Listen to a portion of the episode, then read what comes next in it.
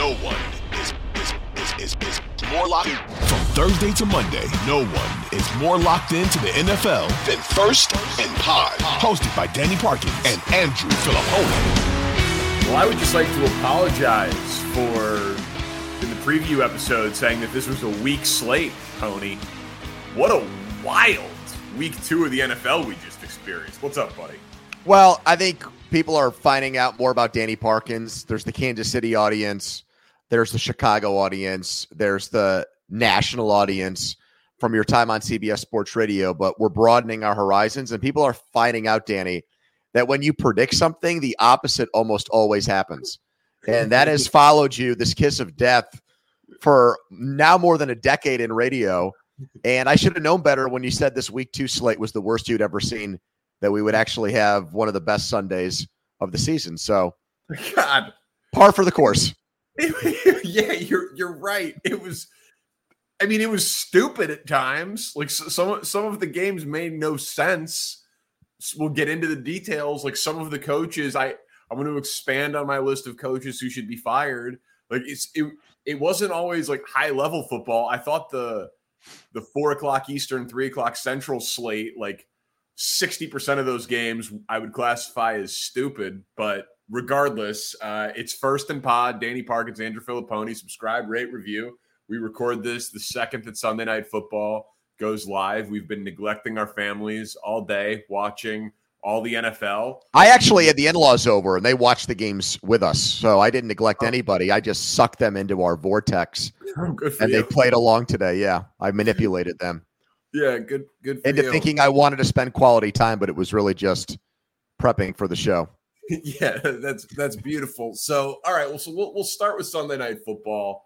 Uh, this was about what we expected, right? Like the Bears were a plucky team. They they're they're still playing hard for the new coach, but they just don't have the talent.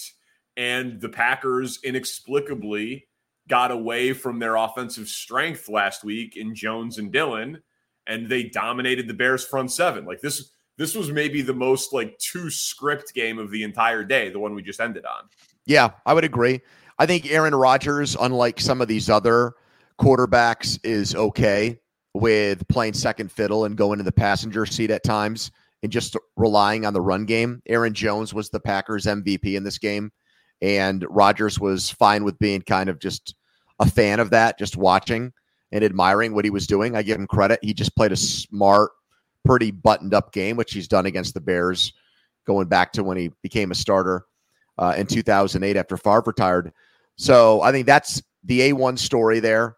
You know, LaFleur's never lost two games in a row. You know, overall, Rodgers' dominance 20 in three in his last 23 starts against the Bears. So he does own them, in fact. And I think on your side, Danny, if I was doing your show Monday, uh, it's like, you know, this this crap that Mike Martz put out there about Fields and what he sees in Fields. 71 passing yards. What is that? I mean, that's not NFL offensive football. That's under 100 passing yards in a 60 minute game and the guy didn't get injured or leave the game. That's unheard of. Yeah, I mean, he he had nine pass attempts like in real time, you know, and then he had the the interception late when they're forcing the ball down the field. Look, um, and Montgomery played well and they ran the ball. Look at the numbers, pretty good, but still, he's your first I, round I mean, pick. The guy's got an unbelievable arm. Yeah, it, it's it's it's unforgivable. I mean, the, the Bears have seven receptions by wide receivers through two games. Like that that doesn't make any sense. And we we knew it was bad. Uh, but Darnell Mooney's supposed to be good, and I've been like the president of the Darnell Mooney fan club, so I'm going to definitely have to wear that on the show tomorrow. I, I still think he's going to be fine. I I think it's an issue of pass protection. I think he doesn't trust the offensive line to pass protect. I th- I think because it doesn't. I mean, his pedigree is not one of being overly dominant with the run game, and they have to evaluate what Fields is. And so I feel like week one, monsoon, week two, on the road, night game, loud environment. Like I'm willing to give him a couple of more weeks. Like it's it's Texans and Giants coming up. So it should get easier in terms of opponent pass rush, Yeah. uh, crowd conditions, all of that stuff. Uh, but it's it's definitely concerning, and the running game working was was a part of it. Uh, one just one more thing on the Packers because I think we're still trying to figure out like who the class of the NFC is. Obviously, we're only two weeks into this. Like Sammy Watkins was good today, but neither Doubs nor Watson really showed much. They they're going to be able to only go so far if Rodgers doesn't have someone that they can look to. Like, do you think they're going to be in the Odell Beckham market? Like, or do you think that over the course of the season, Lazard will get into the mix because he was like two catches today? He he needs a number one receiver, and I Where's his next Watkins- recruiting visit? He did New Orleans today. He did LA in week one. I guess he's just jumping across all these NFL cities uh, before he signs and gets over that knee injury. I agree with you. I think that it would have been an R E L A X game if somebody stepped up at receiver for Green Bay. But when you see Sammy Watkins 93 yards, that doesn't alleviate those concerns. Lazard had two catches. I know one of them was a touchdown, but I don't think he's the answer. And the rookies have been largely quiet. So, hell yeah, they got to be in the market. Wide receivers get traded in season. Emmanuel Sanders went to San Francisco and helped them get to a Super Bowl. Randy Yeah. Moss was traded in season. Those guys move in season. If Green Bay doesn't trade for a wide receiver, then to me, they're not in it to win it. Hey, it's Kaley Cuoco for Priceline. Ready to go to your happy place for a happy price? Well, why didn't you say so? Just download the Priceline app right now and save up to 60% on hotels. So, whether it's Cousin Kevin's Kazoo concert in Kansas City, go Kevin, or Becky's Bachelorette Bash in Bermuda, you never have to miss a trip ever again. So, download the Priceline app today. Your savings are waiting. Go to your happy place for a happy price. Go to your happy price, Priceline. Yeah, they, they still have like a little time, obviously, to figure it out if any of those guys are going to step up. But like Lazard did not look special coming off the ankle injury. They just he clearly still doesn't have a one, and you can't rely on Sammy Watkins for 17 games in the playoffs. All right, let's get to the games uh, over the course of the day. Clearly, the biggest story of the day is Trey Lance being out for the season in San Francisco. Did you see enough to say that it's blessing in disguise and they're better off with Jimmy G? No, because they know what their ceiling is with Garoppolo offensively. The whole point of going to Lance and trading three first round picks for him was because you thought, rightfully, I will add, that as long as he's your quarterback, there's only so far you can go with him. So now the huge ceiling for the 49ers, in my opinion, isn't there. Now they have a higher floor. Garoppolo's going to play competent football for the most part. He came in, directed a touchdown drive, you know, had that sneak at the end of the game where he went crazy and acted like he had just won the Super Bowl because I guess he's pissed at everybody there. But no, I don't think Lance. Were, were there going to be growing pains and bad games? Yeah, but you you're living with that because you think the dual threat ability of Trey Lance is going to take you to the next level, and now that's not going to happen for San Francisco, Danny.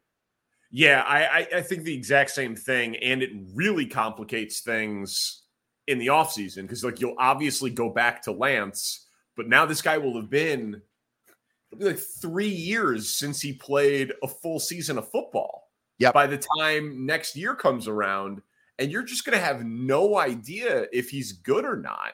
And you're gonna because of what you gave up, you're gonna be so committed to him. Now, I do think the NFC looks horrible. So it wouldn't surprise me if like they actually won the NFC and their ceiling somehow raised with Garoppolo, even if he didn't get any better just because everyone else came back to the pack.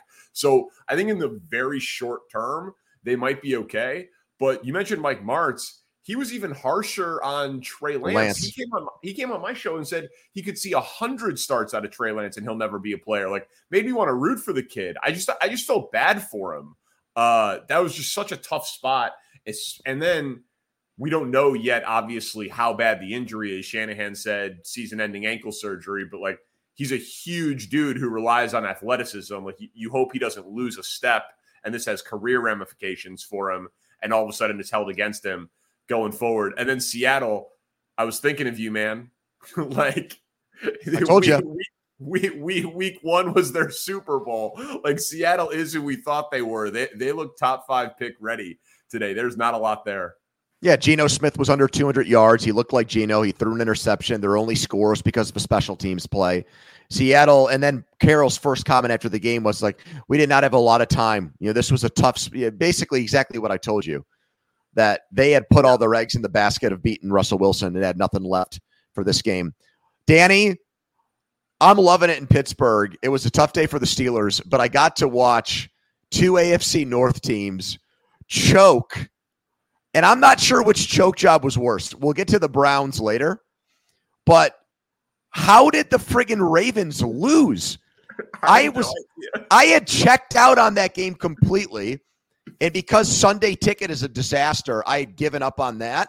So I was just going with my local affiliate football today like it was 1994. and the Steelers game ended and they took me to Baltimore where it was fucking tied at 35. And I'm like, wait a second here. Okay, so I was feeling for all you Sunday ticketers out there. I, I was multiple screens and, and red zone, so I, I was good. But Jackson had a 79 yard touchdown run. They go up, th- it's like a coronation. They go up three scores and then it's tied, and then they lose. Dude, Lamar Lamar looks like the MVP today. This was this was not on Lamar. Well, that's not what Tua's stat line would tell you, but continue. Well, okay, yeah, no, no, fair, fair enough. But but Tua's stat line, I, I mean, good for Tua because he's caught a lot of shit.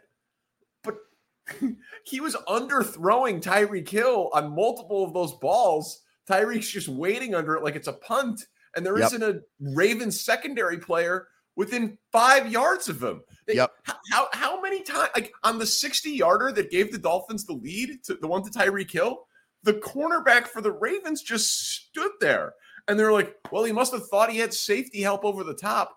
I'm not sure what defense exists where you don't run with Tyreek Hill. Like safety is supposed to be help. It's not just like let me pass off to the safety. Like it was, it was insane. Like it, there were so many busted coverages for the Ravens they completely choked. It was ridiculous. But I gotta say, man, like six touchdowns and 460 something yards for Tua with Waddle and Hill, who we talked about it them being maybe the best duo of wide receivers in the NFL already. Like it's the type of game and stat line that's going to probably buy Tua some job security beyond this year. Mike McDaniel and that team, they look like they might be the highest scoring offense in the NFL this year. They're incredible.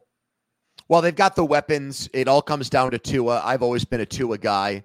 I don't yeah. think he should have played his rookie year, more so because the hip injury. It was a sophisticated, complicated thing. He got rushed in there. He looked bad. It got held against him. He went back in late last year. The team played better with him, and they got him a better offensive coach and better weapons. So that's why I've been a big fan of his and a believer. That's why I picked the Dolphins to win the division before the year started the, the thing about Baltimore that is so confounding as someone that watches them all the time because I'm in Pittsburgh, their secondary is always their bread and butter. I mean, they always have great corners and safeties. And, and they've got there today. Yeah, Peters played, Humphreys played. Uh, I think Marcus Williams, who came over from New Orleans, uh, two games in, looks like a like a like a like a lemon, like they want their money back. And then sometimes the Ravens, they have a reputation. Every time they make a pick, everybody on draft day, all these draft experts kiss their ass like they've got every answer because it's funny. They usually just go by the consensus highest ranked player. So everybody just, you know, it's confirmation bias for all these draft pricks. And Kyle Hamilton looks like he blows. I mean, there's a reason, dude, there's a reason why he started as like, oh my God, is he going to be a safety that goes with the number two pick in the draft?